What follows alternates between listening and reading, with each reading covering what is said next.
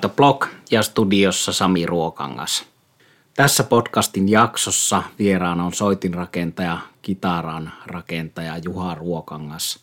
Ja palaamme kesäiseen Harvialan kartanoon, jossa Juha Ruokankaan tarinoita elämän poluista kuuntelemassa on minun kanssani Pauli Kauppila. Eli mennään takaisin lintujen lauluun helteiseen kesäiseen Harvialan kartanoon.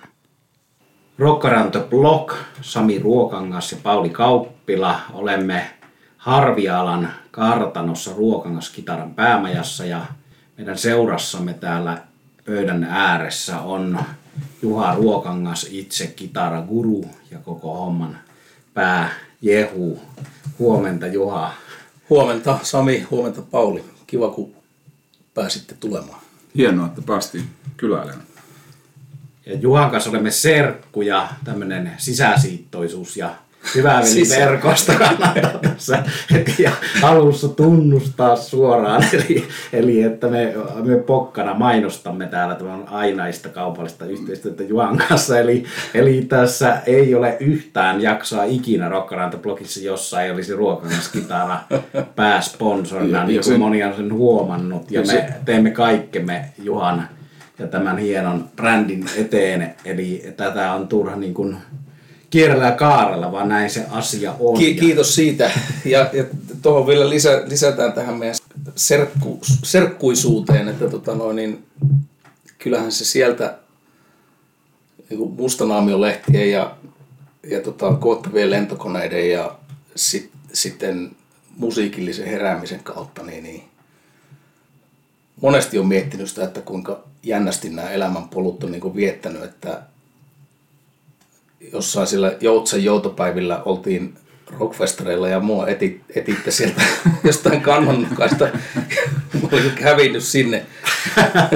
Ei, jos haluat kertoa, niin voidaan olla. Ei, en mä siitä sen kummemmin, sen kummemmin mutta tota, niinkö, niitä musajuttuja dikkailtiin silloin ja muistan, muistan sun huoneessa, sun huoneessa kuulin ekaa kertaa Michael Jacksonin Thrillerin esimerkiksi. Ja myös Deep Purple Perfect Strangers sattuu olemaan sillä Ja sitten varmaan meillä jotain muita levyjä, mutta niin kuin, että ne musajutut oli siellä niin kuin vahvasti ja sitten tässä sitä nyt ollaan. Kuinka Kyllä. monta kymmentä vuotta myöhemmin.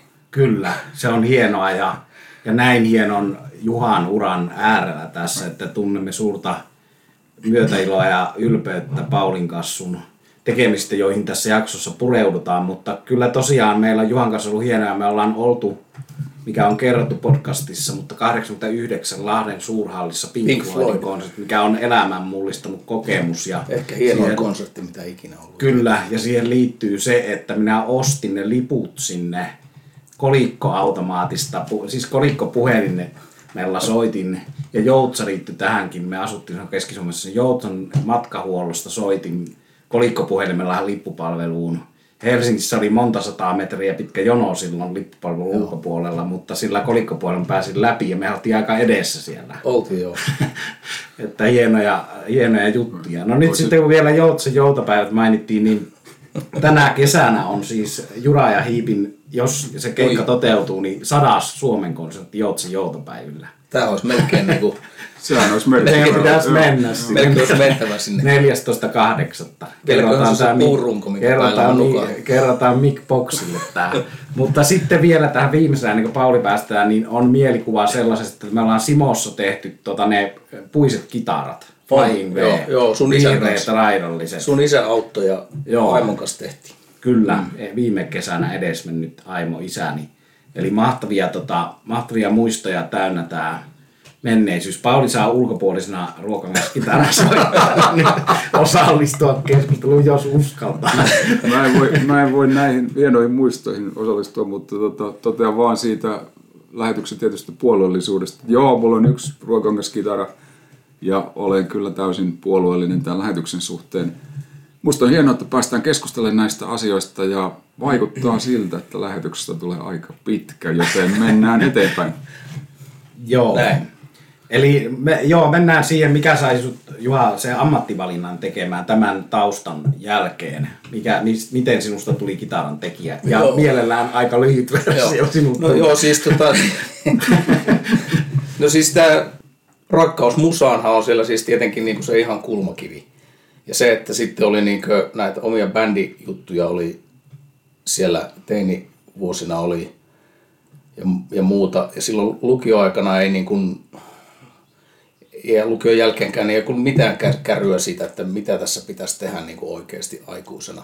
Että muistan, että opinto-ohjaaja suositteli sitä ja tätä ja yliopistoa, ja että kun olet noin kova puhumaan, niin meet jonnekin psykologiaa tai jotakin historiaa ja äidinkieltä tai filosofiaa tai jotain lukemaan. Ja, ja tota, mutta kun ei, ongelma oli, että mua ei kiinnostanut. Että mua kiinnosti vaan se rock'n'roll ja, ja musa ja soittaminen ja tolla. Ja sitten mä silloin jo harrastelin vähän sitä sillä omin päiten niin kuin omia kitaroita korjailin tai fiksailin tai ehkä enemmän rikoin niitä kuin korjasin siinä vaiheessa, mutta semmoista kuitenkin se ei ollut vaan ikinä käynyt mielessä, siis ne omat sosiaaliset ympyrät ja muut oli niin pienet, että et en, en mä niinku, se ei ollut käynyt pienessä mielessäkään, että se voi olla työ. Että mun mielestä kitarat tehtiin niinku tehtaissa ja Fenderit ja Gibsonit ja kaikki hienot kitarat tehtiin tehtaissa. Enkä mä niinku tiennyt mistään tämmöisistä mm. sillä sen kummemmin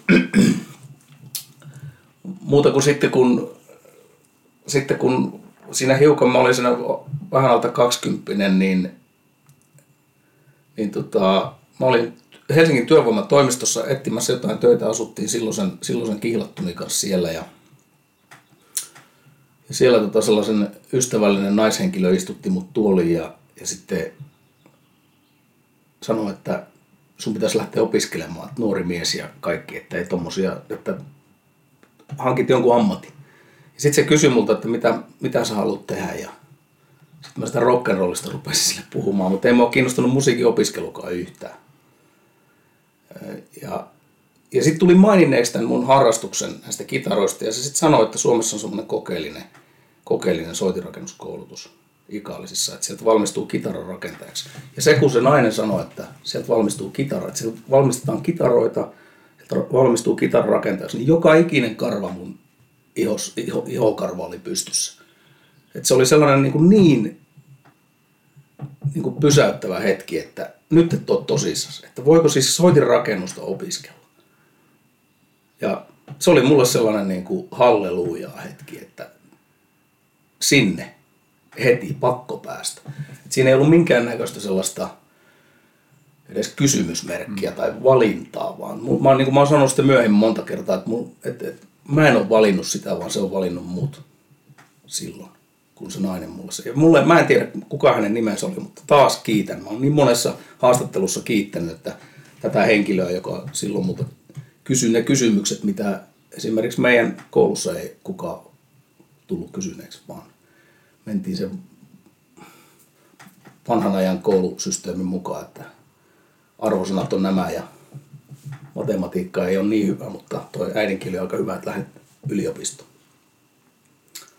Joo, siitä se sitten hain sinne kouluun ja pääsi. Varasialle pääsi, mutta sitten sain paikan. Miten koulu alkoi? Tuntuuko heti, että olet oikeassa paikassa olet? No kyllä joo. Kyllä, kyllä se, on, niin se on se on ollut semmoinen sieltä asti, että mähän on sieltä sitten, silloin mulle varmaan koulukaverit, luokkakaverit nauraskeli saunalauteella, kun mä siellä maalailin jo sitten isolla pensselillä sitä tulevaisuutta, että pitää olla niin kuin päästä maailman huipulle tässä. Ja pienessä kaljapöhnässä sitten niin kuin kertoilin näitä suunnitelmia, avauduin niistä ja siellä ne katteli vähän toisiaan ja virnisteli, että on se kova poika tuo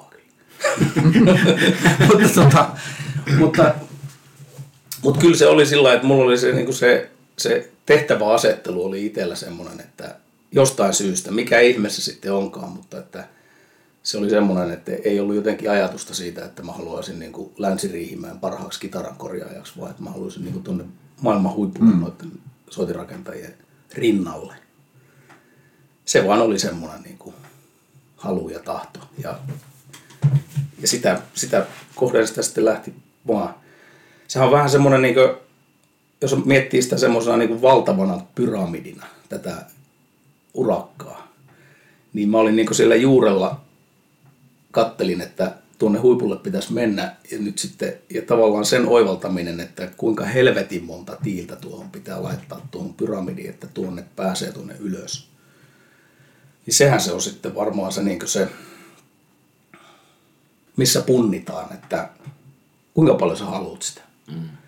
Ja se samahan pätee yhtä lailla, kun ollaan puhuttu monien siis niin kuin, niin kuin onnistuneiden muusikoiden kanssa tai, tai urheilijoiden tai muiden, että se on se sama juttu, että, että miettii jotain, että esimerkiksi Matias Kuppiainen Stratovarius yhtyöstä juteltiin jossain vaiheessa tästä, niin sanoi, että onhan niin kuin, että lahjoja voi olla ja hänelläkin on, on niin kuin selvä asia, että joillain on semmoiset luontaiset lahjat, ehkä, ehkä helpommin joku taittuu ja sormet kulkee, mutta että sillä pääsee vaan niin kuin tiettyyn pisteeseen asti. Että sitten se on vaan niin kuin ihan järkyttävää treenaamista ja semmoista peräänantamatonta, että, että sä sitten oikeasti pääset. Tästä on mielenkiintoista lahjakkuustutkimusta, lahjakkuutta kun on lähdetty etsimään, niin sitä ei oikeasti niin kuin tieteellisessä mielessä ole voitu löytää. Taipumuksia mm. kyllä, mm. mutta sellainen seikka on havaittu, että just ne, jotka on niin valmiit tekemään työtä, toiset oppii toiset asiat nopeammin. Mutta ne, jotka on peräänantamatta ja valmiita tekemään sitä duunia, niin loppupeleissä saattaa mennä ohi, koska ne on sitten valmiita käymään se joka tiile läpi. Niin. Sitten tässä on se, että tämä yksi tutkimus on se 10 000 tuntia, että, että Beatles Joo. rupesi olemaan hyvä, kun oli soittanut 10 000 tuntia, että, että ne on tällaisia, tällaisia tota, laskelmia, mitkä varmaan, niin. varmaan jossakin määrin totta. Niin, ja kyllähän siellä niin kuin mä, mä, esimerkiksi tämmöinen tästä niin musta niin kuin epäsuhtaisesta niin kuin fantasiasta siihen, että pitää päästä maailman huipulle. Niin sitten seuraa tietynlainen meininki siihen tekemiseen. Esimerkiksi sillä tavalla, että silloin kun, silloin kun mulla oli sitten tämä yritys jo ollut vuoden vai kaksi siinä, puhutaan nyt 90-luvun puolivälistä ja olisiko se ollut 96 sitten, kun meille tuli ekat nettisivut, jotka siis mä itse tein 96 nettihän oli semmoinen, kun se nyt oli, mm. siis siellä oli Netscape ja Altavista ja semmoisia haku, se, hakusysteemejä. Se oli hieno aika. se oli hieno, Kyllä. hieno aika. Ja tota, no, niin, si, silloin mä tein ne nettisivut ja siellähän ei montaakaan soitinvalmistajaa tietenkään ollut silloin. Et ei sillä mun mielestä esimerkiksi jollain Fenderillä ollut nettisivu. Et ei niinku firmoilla ollut silleen. Et, niinku satuttiin jollain sillä aika, tai minä satuin olemaan sillä aika varhaisessa vaiheessa. Ja sitten kun mä ne nettisivut mietin, mitä mä tähän etusivulle laitan, niin mä laitan siihen, laitan siihen, että the best guitars in the world. Mä olin siis vuoden tehnyt kitaroita. Ja ne oli, ne, ne, ne oli aika kiviset ja soraset osastoa sillä lailla verrattuna nyt, jos mä niinku katon mm. niitä. Niin kuin näin. Mutta just tämä, niin kuin mä sanoin, epäsuhtainen fantasia siitä, että kun pitää päästä huipulle, niin se tekee tietyn niin kuin meiningin siihen ja asenteen. Ja sitten kun mä laitoin sen siellä the best guitars in the world. Ja sitten kun siellä netissä ei silloin ollut oikein mitään, niin, niin se on sellainen niin kuin jonkun, en mä nyt sano, että se oli se syy, mutta siis joku pieni murunen myös siinä, että sellainen itsensä toteuttava profetiakin mm. myös sikäli, että sitten vuosia myöhemmin, siis mulle edelleen saattoi soittaa joku jostain päin maailmaa, että was this the place where you make the best guitars in the world? yes, yes, this is the place. Joo. Tuosta tuli vielä semmoinen mieleen tuosta kymmenestä tuhannesta tunnista. Haluan sen sanoa tähän, vaikka te ei suoraan liity, mutta tämä on musta hieno kommentti. Haastattelin äh, arvostamani kitaristia Michael Senkeriä, niin se tota sanoi, että, että ei tarvi niin hirveästi, että riittää kun kaksi tuntia päivässä mm. keskittyneesti tekee sitä, mitä haluaa oikeasti tehdä. Että hänellä on ollut teinikästä asti tämmöinen Joo. että hän ei kuuntele musiikkia ollenkaan, mutta hän soittaa kitaraa kaksi tuntia päivässä. Mutta että monella nykyihmisillä ei ole edes sitä kahta tuntia aikaa keskittyä sille, mitä he oikeasti haluaisivat tehdä ja saavuttaa. Niin, kyllä. Että se on aika hyvä, hyvä tavallaan muistaa. Kyllä. Miten jos tota, ajattelet sitä, puhumattakaan tuntimääristä, jotka varmasti ovat valtavia, mutta niin kuin nyt kun katsot taaksepäin, niin ehkä siinä oli myös sellainen ilmiö, että – vaikka motivaatio oli kova, se siellä pyramidin juurella, niin ei onneksi ihan tiennyt kaikkia niitä kiviä etukäteen. Niin se onkin, että eihän siihen olisi ikinä tietenkään voinut lähteä, jos olisi, jos olisi joku kristallipallo ollut, että näkisi kuinka vaikeaa se on ja kuinka paljon sille alttarille tulee niin uhrattua sitten. Mm. niin kuin asioita. Ja, ja sekin on semmoinen, niin kuin, että kyllähän tässä monta, monen kölin alta on sitten tullut niin kuin ihan oma-aloitteisesti vedet, niin kuin vedätettyä itsensä. Että mä niin kuin, vaikea ajatella, että jos, jos olisi tosiaan tiennyt, niin että olisi, olisi, olisi lähtenyt. Varmaan olisi tullut pupupöksyyn siinä vaiheessa, mutta, mutta eihän sitä tiedä, en mä tiedä. Ja sitten siellä on tämmöinen, niin kuin, jos ajattelee tämmöisiä niin kuin, niin kuin, semmoista isoa kuvaa siitä, että, että meidän Sami, niin kuin vanhemmat ja meidän, ja, ja sama sun Pauli, siis tämä niin kuin vanhempien ja isovanhempien sukupolvi, että se on sellaista kovaa työtä tekevää kansaa. Ja, ja Suomessa on se sellainen niin kuin työn arvostus ollut semmoinen, että jota sitten on paljon niin kuin ajateltu, sillä ei pidetty epäterveenäkin, että siihen, liittyy, että siihen niin kuin se työ on niin kuin se, minkä ääreen niin kuin, ja mies vielä, että mies, joka semmoisia perinteisiä vanhan ajan niin kuin sukupuolirooleja ja työn roolia ja muuta – että kyllähän mäkin olen saanut kasvatuksen, tai, tai oikeastaan ei kai niin tietoisesti kasvatettu, eikä sillä niin kukaan luennoinut siitä, vaan se, että isä on kova tekemään töitä ja semmoinen työtelijäs ja, ja näin. Ja joku siitä menneiden sukupolvien ja sieltä Pohjois-Suomesta ja, ja kaiken maailman Kalle Päätaloista ja Iijoki-sarjoista imetty, tai mistä se on sitten tullut, mutta sellainen niin kuin niin kuin ajatus siitä, että mulla on ollut semmosia, myös semmoisia niin vasta, vastakkaisia, semmoisia aika ristiriitaisia ajatuksia siihen, että kun mä oon sille itse sille työlle antanut niin paljon, ja niin kuin mä mainitsin, että siihen alttarille on uhrattu. Tarkoittaa niin kuin yksi avioliitto ja kaksi, no, enemmän ja vähemmän traumatisoinutta aikuista lasta siitä ensimmäisestä avioliitosta ja osin, osin myös niin kuin isän työn takia, että, että kyllä ne on sellaisia, mitkä pysäyttää myös, että, että miten se niin kuin, mikä on oikein ja väärin ja miten sitä niin kuin pitäisi elää ja olla. No en mä ole osannut millään muulla lailla elää ja olla, että mä oon sitten niin kuin parhaani koittanut tehdä, mutta semmoisia vaiheita on käynyt niin kuin läpi, että, että jossain vaiheessa mä yritin, että vaikka tämä oma työ on hyvin verrattavissa siihen muusikon työhön tai taiteilijan työhön tai mitä on semmoista intohimotyötä, jota ei edes ajattele. Se on vähän semmoista työtä, että niin kuin silloin kun alkoi sitä, voi kun saisi tehdä, ettei tarvitsisi mennä töihin. Vaan että voisi vaan näillä kitaroilla touhuta.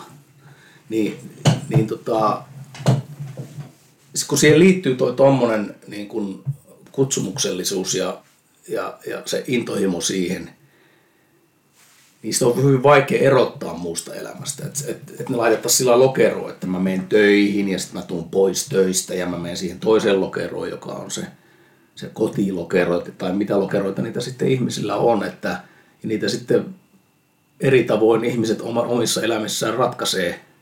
No meidän kohdalla se ratkaisu on sitten sellainen niin onnistunut ratkaisu, on löytynyt sillä tavalla, että mehän ollaan mun nykyisen vaimon Emman kanssa molemmat soitinrakentajia. Emmakin on soitinrakennuskoulutuksen saanut. Ja me ollaan oltu nyt sitten 15-16 vuotta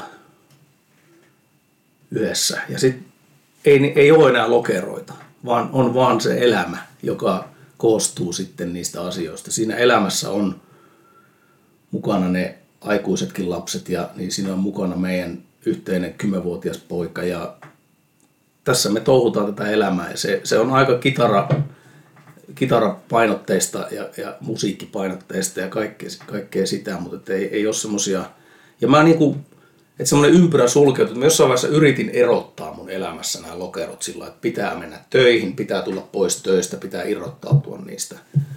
Mutta, mutta mä huomaan, että kyllä itsellä on niin semmoinen luontaisempi olotila on se, että mä vaan oon tämmöinen kuin mä oon ja tämä on toteutunut sillä kirjaimellisesti täällä Harvialan kartanolla, että me jopa asutaan tässä samassa paikassa ja eletään tätä tässä, että, että se on sellaista hyvin, hyvin voisi sanoa, että hyvin vanhanaikaista, että jos ennen vanhaa oli kyläseppä, jolla oli se seppä, se, oli se tota, ahjo ja, ja paja siinä niin kuin ulkorakennuksessa ja sitten se asuu tyypillisesti siinä vieressä niin tota, ei tämä nyt kauhean kaukana ole siitä semmoisesta elämästä, jossa Seppä oli niin aina siellä. Mm. Ja sitten kun Seppältä tarvittiin töitä, niin sinne mentiin ja mm. sieltä se löytyi. Tietysti tässä sun tapauksessa toi hyvä kuva käsityöläisyyttä, mitä parhaimmassa niin, niin tavallaan hienoimmassa muodossa, muodossa, mutta myös toi, mikä tuossa sun tarinassa tuossa kohti tulee mieleen, että totta kai intohimo työ voi yhtä lailla ja vielä enemmän polttaa loppuun kuin joku muu työ, koska sä niin kuin tavallaan niin. pistät itsesi niin täysillä siihen. No se on. Ja sulla ja, ilmeisesti joo. kävi näin. On ja on ja on siellä niitäkin, että kyllä mä oon, on tota, semmoinen yksi pitempi ajanjakso, että no sieltäkin selvittiin. Ja on siellä niitä mont, montakin ajanjaksoa ja semmoista oikein aallonpohjaa, että on tullut masennuslääkityksellä ja, ja muuta. Ja, ja jossain vaiheessa oli valmis pistää niin kuin lusikat nurkkaan ja myymään tämän, niin kuin, tai vaan lopettamaan tämän tai jotain, että, ei, että on niitä ollut niitä erilaisia, erilaisia vaiheita kyllä. Jos, niin, se tiettyjä yhtymäkohtia tuossa, että, että vaikka totaali suuden aste vaihtelee, mutta silleen, että mäkin olen viitannut joskus näissä podcasteissa, niin sanon vaan sen verran, että, että siis tota, mullahan on kans mennyt, Maikkarissa on niinku tehnyt työtä, joka on kokenut, että se on niin hienoa, että, että, tota, että mä en niinku erota yksityiselämää ja että, että aina töitä ja terveisiä Plumperiakille ja kumppaneille siellä kenen kanssa semmoista tehtiin, niin on mennyt kanssa avioliitto ja tullut työuupumusta ja muuta, mutta sitten siinä on tämä, meillä kaikilla, tämä aste vaihtelee, mutta kaikilla meilläkin tässä pöydän ääressä on siis niin kuin musiikki on elämäntapaa. Se on siinä, se on että mulla se oli Maikkarissa tietynlaista musiikkiasioiden pyörittämistä ja, ja sitä, että, että yrittääkö niitä erottaa vai eikö yritä, mm. että samoja, niin. samoja asioiden äärellä, mutta tota, mutta hienoa, että Juha on tässä ja voi hyvin ja tämä on niin kuin tällä lailla, mutta että, että nämä on tärkeitä asioita nostaa ja se on jatkuvaa opiskelua tämä elämä. Joo ja, ja itse asiassa mä oon tätäkin nyt pohtinut tämän viimeisimpien vuosien aikana tässä, että, että nythän on ollut semmoinen niin siunaus itselle tämän, tämän, tämän pandemian ja kor- korona-ajan kanssa, että meillä on niin kuin riittänyt töitä. Mutta sitten kun seuraa tätä, niin kuin, tätä omaa laajennettua perhettä, eli kaikkia niitä muusikoita, jotka on niin kuin ystäviä ja, ja niin kuin tosi läheisiä ihmisiä, joilla on niin kuin todella karmi, karmivaa aikaa tämä ollut. Tämä. Ja sitten niin miettinyt tätä, että, että niin kuin puhuttiin tästä intohimosta työhön ja siihen, että ei pysty erottamaan, koska siis muusikollehan se on, niin kuin, se on aika selkeä, että – väittäisin, että 99,9 prosenttia muusikoista elää sitä noin. Ja, ja, ja miettinyt tätä, että kun meillä Suomessa se on sitten jotenkin kääntynyt tällä, että, että on tullut tämmöiset niin kuin vanhat arvot, siis sellaiset niin kuin säätyyhteiskuntamaiset arvot esiin, tämän, niin kuin sellaiset raadolliset siitä, että toi, toi Hurmehan kirjoitti sinne Niemi-kirjassa, mm. tässä Finlandia-palkitussa kir- kirjassa sillä että että nämä yhteiskuntaluokat aikoinaan meni sillä että oli nämä, oli nämä papisto ja, ja, ja rikkaat ja aatelisto ja sitten oli porvarit ja, ja sitten kauppiaat ja käsityöläiset ja miten se menikään. Ja, ja sitten kun tullaan sinne yhteiskuntaluokan alapäähän, niin siellä on sitten niin kuin, siellä on prostituoidut ja ryövärit ja, ja kodittomat. Ja niiden alapuolella on vielä yksi yhteiskuntaluokka, muusikot, jolla ei niin mitään arvoa. Mm. Niin tässähän on toteutunut, se on niin kuin kamalaa että mm. tämä on tämän meidän pandemia-aikana näyttäytynyt se, että, että muusikoita ja esityviä taiteilijoita on kohdeltu näin kuin on kohdeltu mm. niin kuin meidän yhteiskunnassa. Niin mä oon tätä miettinyt just, että, että liittyykö se johonkin tällaiseen perisuomalaiseen kateuteen, että kun muusikon työkin on sellaista, että eihän se ole työtä lainkaan, vaan sehän on jotain, mitä ne haluaa tehdä. Leikki musiikkia. Siis ja niin, ne, ne haluaa tehdä, että, että menkää oikeisiin, että nyt häh, häh, viimeinkin, että menkää nyt sinne oikeisiin siis töihin. tässähän oikeasti on niin, tullut niin tämmöisiä on. kommentteja. Joo, ja, ja se on, ja, ja, ja nimenomaan se, että, että tässä me itsellä käsityöläisenä on säästynyt siltä, koska tämä kuitenkin niin kuin meidän yhteiskunnassa koetaan oikeaksi työksi, vaikka se ei mulle tunnu suurempana osana päiviä oikealta työltä, vaan mäkin vaan leikin tätä Ja toivon, että mä en koskaan paljastu. mä oonkin vaan leikkinyt tuo kaikki nämä vuodet ja vuosi, vuosikymmenet tätä. Niin kuin samanlaista niin kuin meidän Sami Intiaani-leikit ja länkkärileikit ja muut leikit, agenttileikit ja muut. Siis tää on vähän semmoista, itselle semmoista, niin tota, mutta et, et se, että, että työ onkin, että työ, työn jotenkin suomalainen, että yksi semmoinen per, perustyön ominaisuus suomalaisessa niin kuin siellä geeniperimässä on, että työn kuuluu olla jotain kamalaa, josta ei tykkää. Se on totta ja se on, se on tota, toi on erittäin hyvä pointti tässä. Mä en oikein niin kuin itse käsitä sitä, tai miten se on, itse asiassa liittyen tuohon, mitä sanoit, miten kulttuuri on, niin kuin näkyy aina näissä juhlapuheissa ja miten kulttuuri on näkynyt nyt tämän pandemian aikana, jos mä otan sen pikkusen laajemmin, niin, niin. ne on niin kuin kaksi ääripäätä. Ne on kaksi ääripäätä. Tämä on tämmöinen pimeä keskiaika Shakespearein ajan ne niin kuin kieltävät muusikot, näyttelijät, jotka on ollut sitä alinta, niin. Kyllä, just alinta näin. pohjasakkaa. Ja, mutta joo, mutta tota, mennään vähän positiivisempiin Joo. asioihin eli tota, tästä, mutta tämä oli tärkeä, hieno puheenvuoro Juha, niin, niin tota, siitä, että minkälaisia asioita ihmiset tietää näitä tiettyjä yhteyksiä, Eppunormaalia, Twisted Sisteria, Jura ja Hiippiä, niin, ja sitten tietysti yhtenä varmasti hienona uran kohokohtana ihmisten silmissä on tämä paikka, jossa me olemme. Että tämmöinen on syntynyt tähän tämä brittiläistä kartanon ympäristöä muistuttava paikka. Mutta minkälaisia asioita sä nostasit tämän meidän podcastimme kuulijoille, niin kun, mikä on sulla niin onnistumisen hetki ja milloin sä oot nauttinut siitä, että nyt me ollaan tässä tänään? Voi, niitä on, niitä on tietysti, voitte kuvitella, että niitä on paljon, paljon mutta tota, kyllä kai täytyy semmoinen asia nostaa sieltä sitten tämä, sieltä ihan, ihan alkutaipaleelta, kun sinne nettisivuille oli laitettu se Best Guitars in the World. Ja sitten mä tota noin, niin olin siitä hiukan eteenpäin vuonna 1997 saanut mun ensimmäiset, ensimmäisen oman kitaramallin, jonka nimi on Duke. Duke. Ja mä olin saanut ensimmäiset kolme kappaletta niitä valmiiksi. Ja se ihan ensimmäinen, minkä mä olin saanut valmiiksi, mä sitä mietin, että mitä mä tällä nyt, että kun mä, mun mielestä tämä on ihan helvetin hyvä. Mutta kun en mä ole, mä niin kuin sen, että enhän mä ole niin kuin, mä oon niin viasoitunut tai siis niin kuin vääristynyt tämä mun silmälaset, minkä läpi mä katson, että onko tämä oikeasti hyvä. Että pitäisi saada joku nyt niin kuin tätä soittaa. Ja silloinkin kun mä ajattelin, että se, se silloin 97, se mun mielikuvitus riitti siihen jotenkin, että kenelle mä nyt menisin tätä esittelemään, niin se oli se mulle niin kuin suomalaisen kitara kitarasankarien niin kuin se kirkkain jotenkin, jolla oli se kirkkain aura, niin oli Jukka Tolonen. Ja Jukka asui silloin Ruotsissa ja teki musaa Jukka Tolonen Trion kanssa. Ja asui Tukholmassa tosiaan. Ja mä, mä ajattelin, että mä haluan Jukalle mennä tätä näyttämään. Ja en edes ajatellut, että mä menisin myymään kitaraa, vaan että mun pitää näyttää, että mä kuulen niin kuin jonkun mielipiteen tästä. Että mä haluan kuulla Jukan mielipiteen tästä.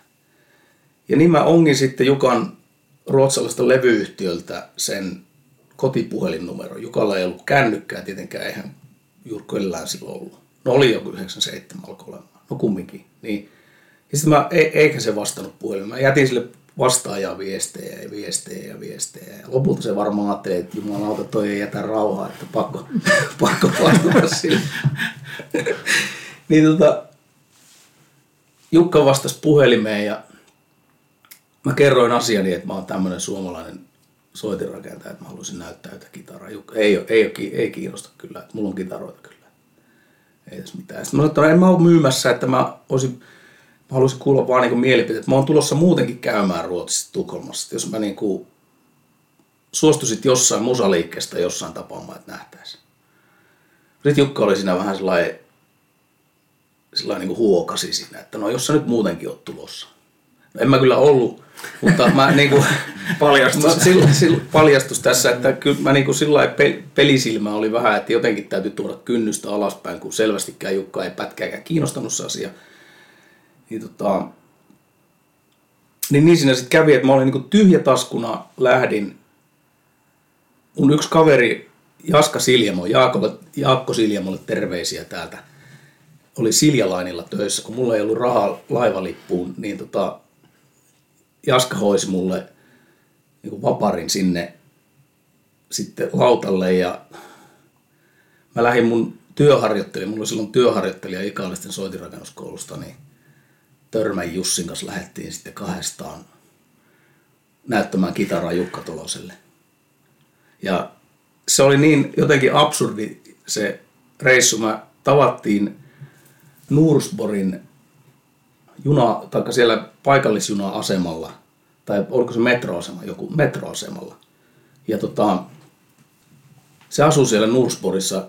Jukka oli just eronnut vaimostaan ja oli muuttanut omaan kämppään. Myöhemmin Jukalla on sitten, että se on niin niitä vuosia, jolloin Jukka oli vielä niin tosi hyvässä kondiksessa, mutta se on sitä, josta se alkoi se, se avioero ja muut jutut, niin, niin alkoi se, se alamäki, joka johti sitten niihin tapahtumiin, mitä me, me jotka Jukasta tiedetään, niin tiedetään.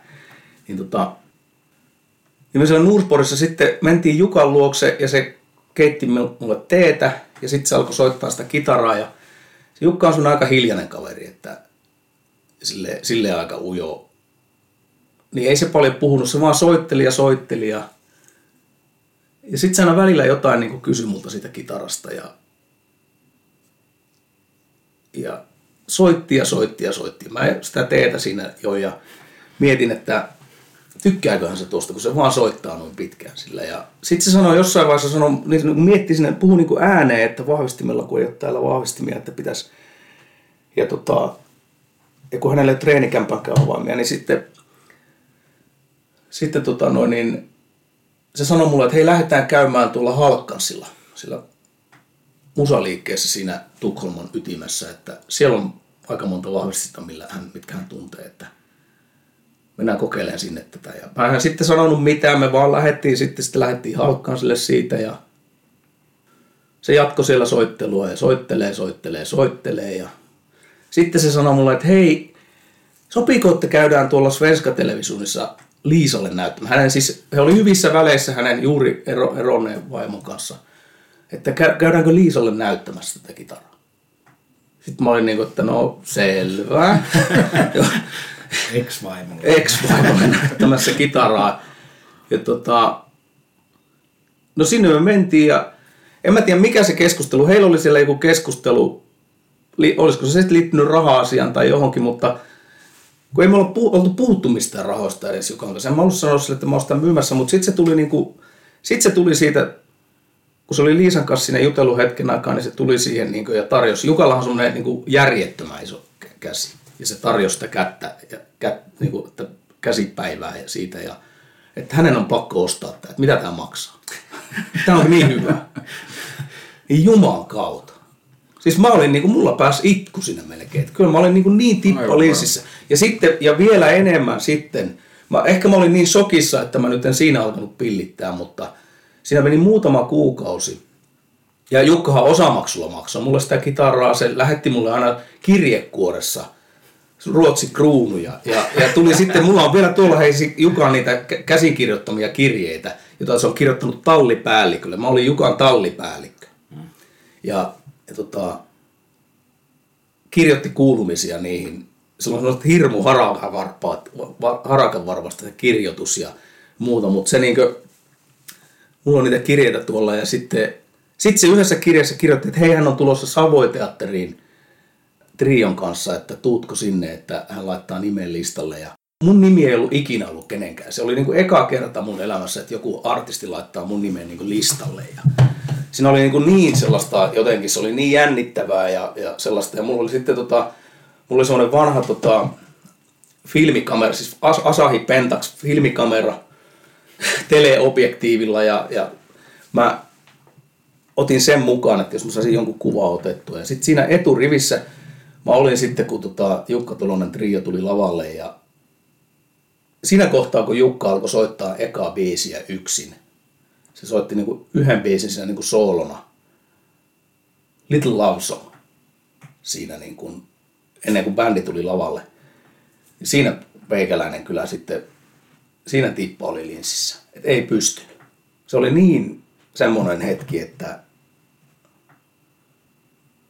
just niitä, että puhutaan pyramideista ja tiilistä, niin aika, aika ison tiilen sain nostaa siinä kohtaa niin kuin siihen mun Joo.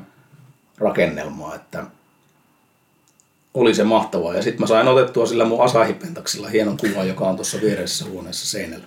Joo. Siltä keikalta.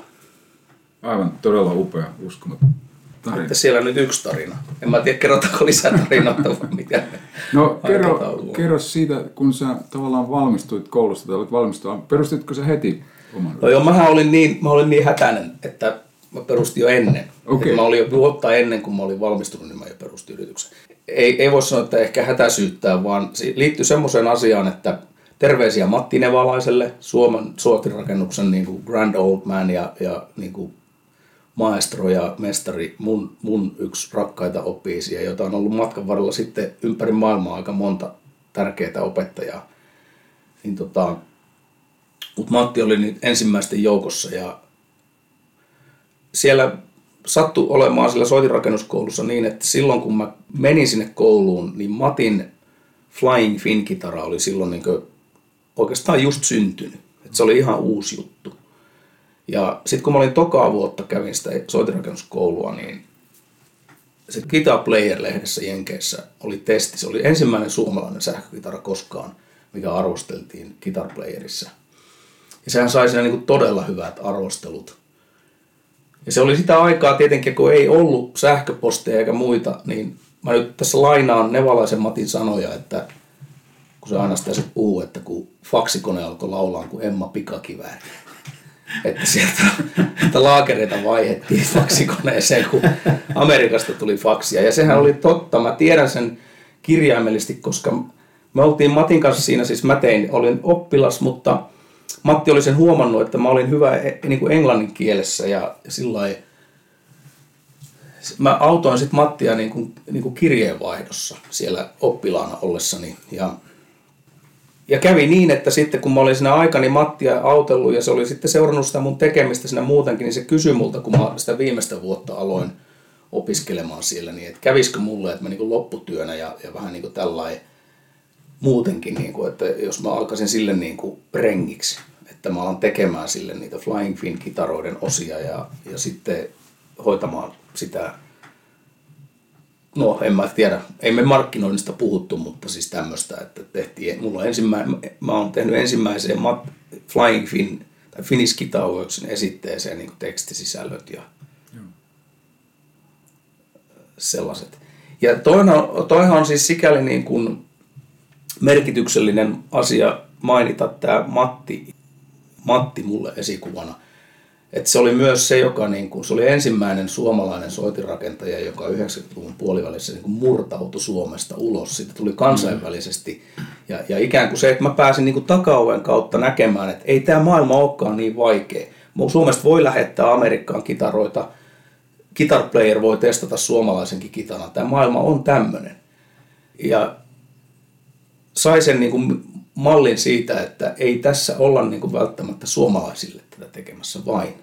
Joka itse asiassa on ihan hirmu tärkeä opetus oli silloin ja, ja semmoinen omaan työkalupakkiin tai sellainen niin kuin taito ja tieto, että näin tämä menee. Koska tosiasiahan on, että jos, jos oikeasti haluaa nyt tehdä omia kitaramalleja, jotka ei ole kopioita tehtaiden näistä ikonisista klassisista malleista, jota perinteisesti Suomessa rakentajat on monet tehneet. Että on tehnyt versioita niistä, siis niin kuin, mutta suoria kopioita. Semmoisten kanssa et voi lähteä maailmalle, koska se haastetaan oikeuteen saman tien, mm. kun sä lähdet tuonne messuille semmoisten kanssa. Mutta sitten kun sä haluat tehdä omia kitaroita, niin sitten se ostajakuntakin kapenee aika paljon, koska ihmiset on aika, tämä soitin business ja musa bisnes. Tämä on aika konservatiivista sillä tavalla, että siellä sitä Les Paulia ja Stratoa ja Teleä ja muuta, niin kyllä niitä ikään kuin niitä kitaroita, jotka kaikki tietää ja joilla kaikki ne meidän kitarasankarit on soittanut sieltä 50, 60, 70, 80-luvulta. Niin tota, Mutta mut sitten kun sä lähdet tämmöisen ruokangas nimen kanssa ja omien kitaramallien kanssa, niin turha kuvitella, että sä saat sitä rakennettua bisnestä, jos sä teet sitä Suomeen, vaan mm. ei täällä mon, niin kuin montaakaan tai montaa niin kuin yli, yli ajan ostajia sitten riittäisi sille.